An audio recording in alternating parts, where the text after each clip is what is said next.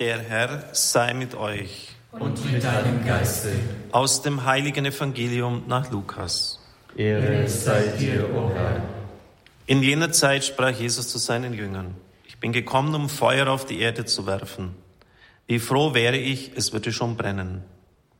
Ich muss mit einer Taufe getauft werden und ich bin sehr bedrückt, solange sie noch nicht vollzogen ist. Meint ihr, ich sei gekommen, um Frieden auf die Erde zu bringen?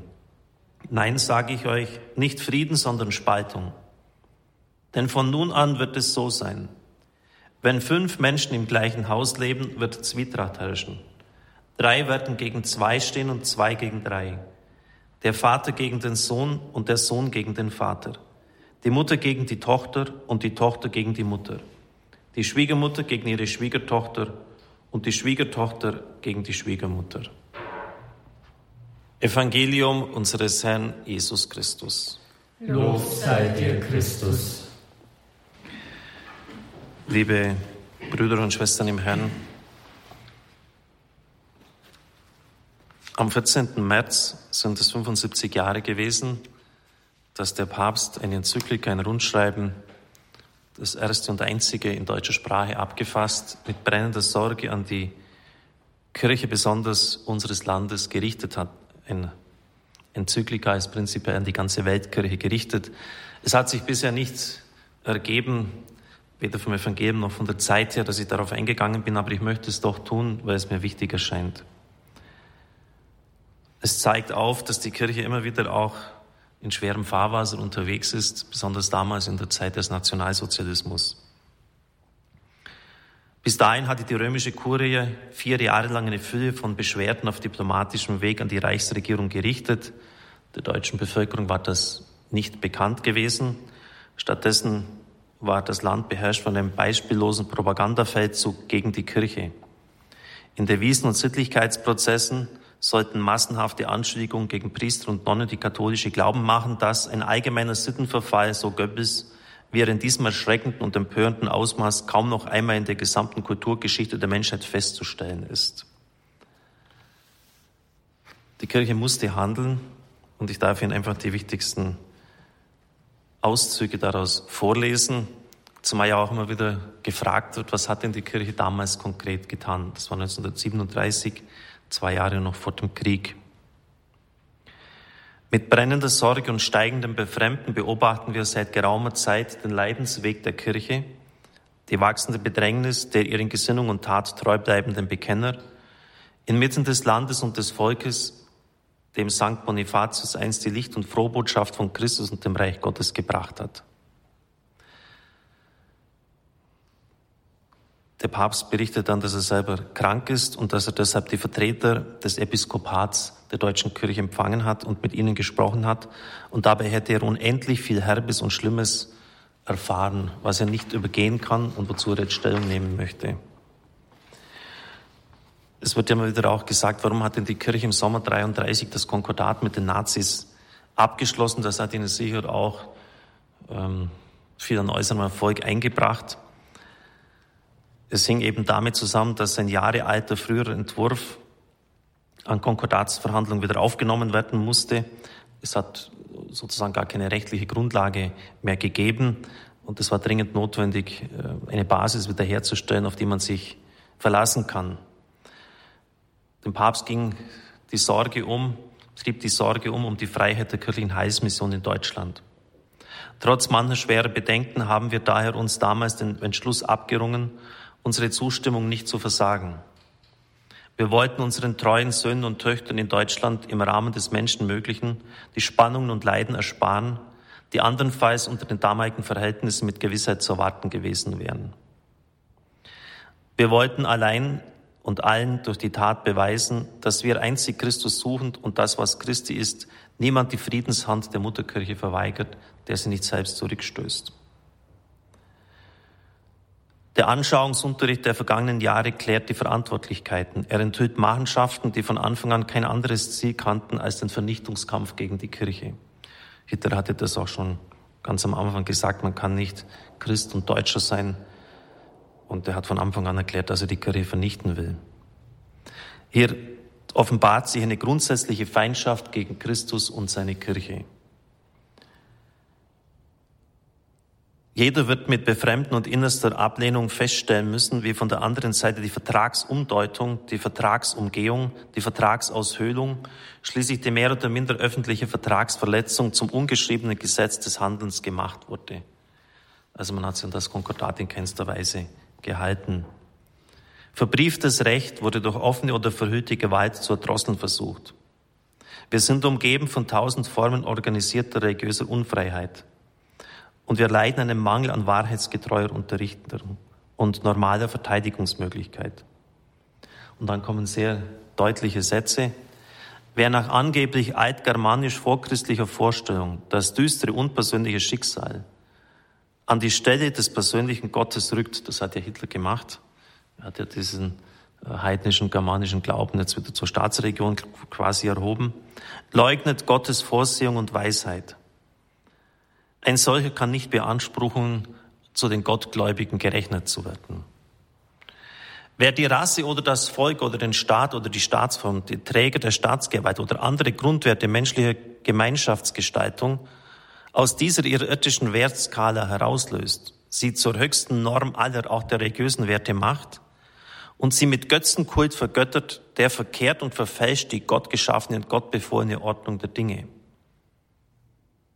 Nur oberflächliche Geister können der Irrlehre verfallen, von einem nationalen Gott, von einer nationalen Religion zu sprechen, können den Wahnversuch unternehmen, Gott, den Schöpfer aller Welt, den König und Gesetzgeber aller Völker, vor dessen Größe die Nationen klein sind, wie ein Tropfen am Wassereimer, das ist ein Zitat aus Jesaja, in die Grenzen eines einzelnen Volkes, in die blutmäßige Enge einer einzelnen Rasse einkerkern zu wollen. Das ist natürlich schon ein, eine Kampfansage, Warnversuch. Als Hitler das gelesen hat, ähm, haben Augenzeugen gesagt, dass er da regelrecht ausgerastet sei. Wir danken euch, ehrwürdige Priester, ehrwürdige Mitbrüder und all den Gläubigen, die der Verteidigung der Majestätsrechte Gottes gegen ein angriffslüsternes, von einflussreicher Seite leider vielfach begünstigtes Neuheidentum ihre Christenpflicht erfüllt haben und der Pflicht erfüllen. Ein Drittel der katholischen Priester hatten Verfahren an den S-Gerichten anhängig. Also da ist es mir völlig schleierhaft, wie da Leute behaupten können, die Kirche hätte geschwiegen, hätte nichts gemacht. Ein Drittel, kein anderer Berufsstand konnte das aufweisen.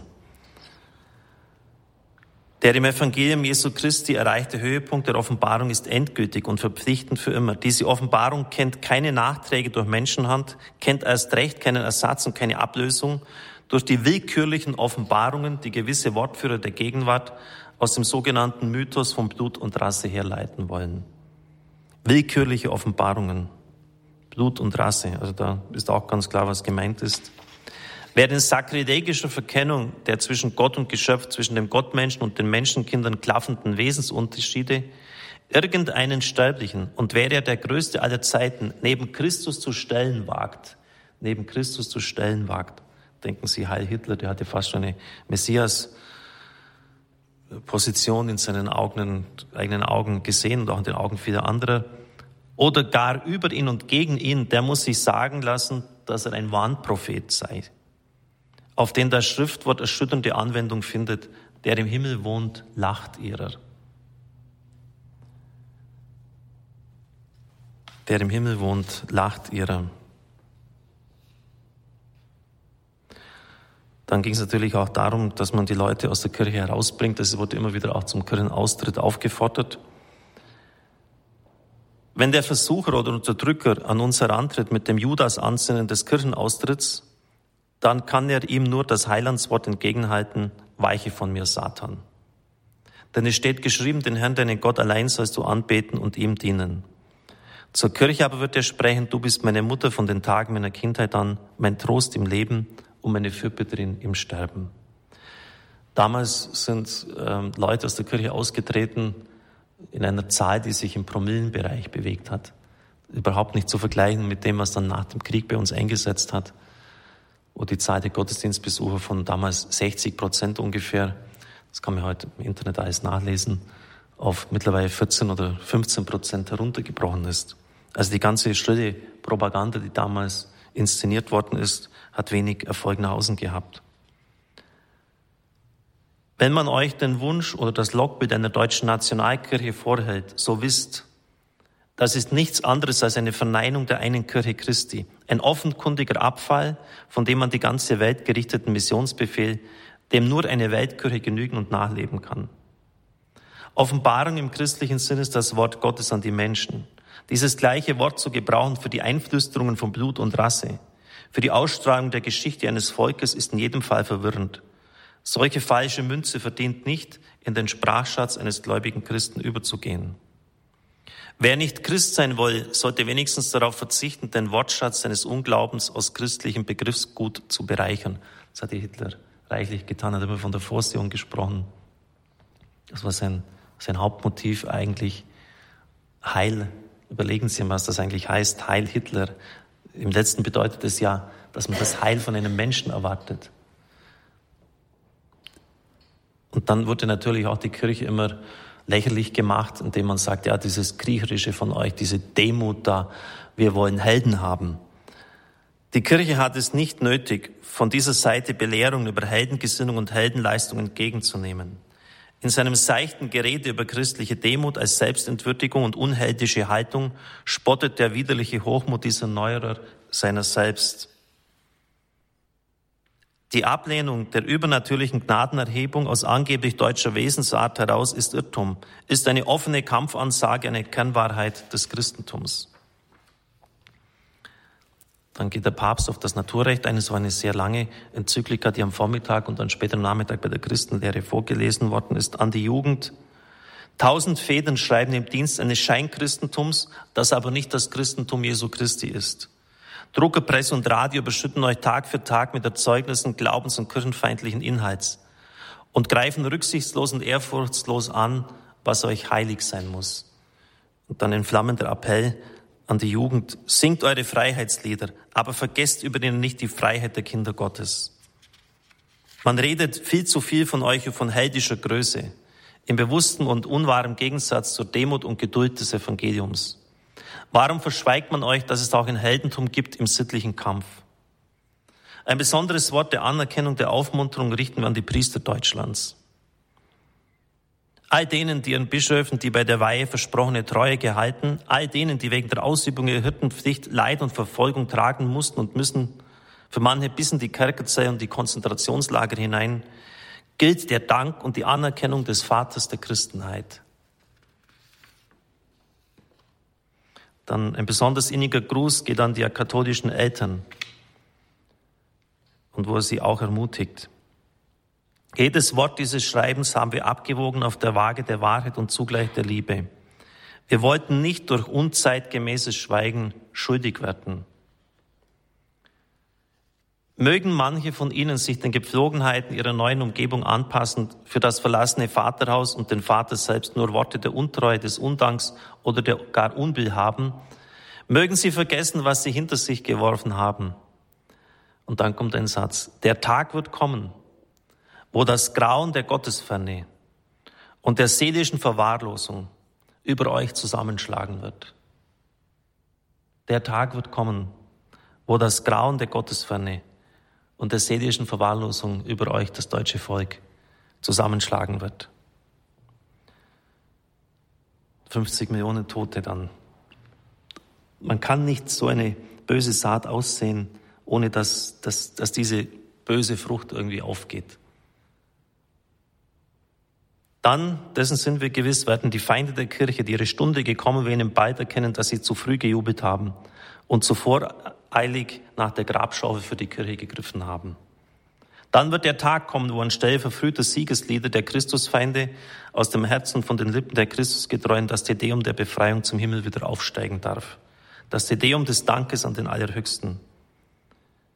Das Tedeum der Freude darüber, dass das deutsche Volk auch in seinen heute irrenden Gliedern den Weg religiöser Heimkehr wieder bestritten hat dass es in leidgeläutertem Glauben seine Knie wieder beugt vor dem König der Zeit und der Ewigkeit, Jesus Christus.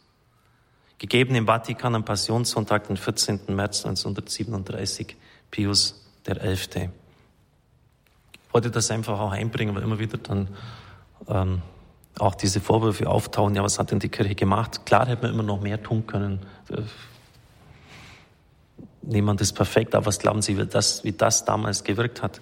Das war eine logistische Meisterleistung, dass das verbreitet werden konnte. Erst ganz kurz, einige Stunden vor der Verlesung in den Kirchen, es waren ja über 10.000 Pfarreien, 14.000, wenn ich recht im Kopf habe, die damit versorgt werden mussten.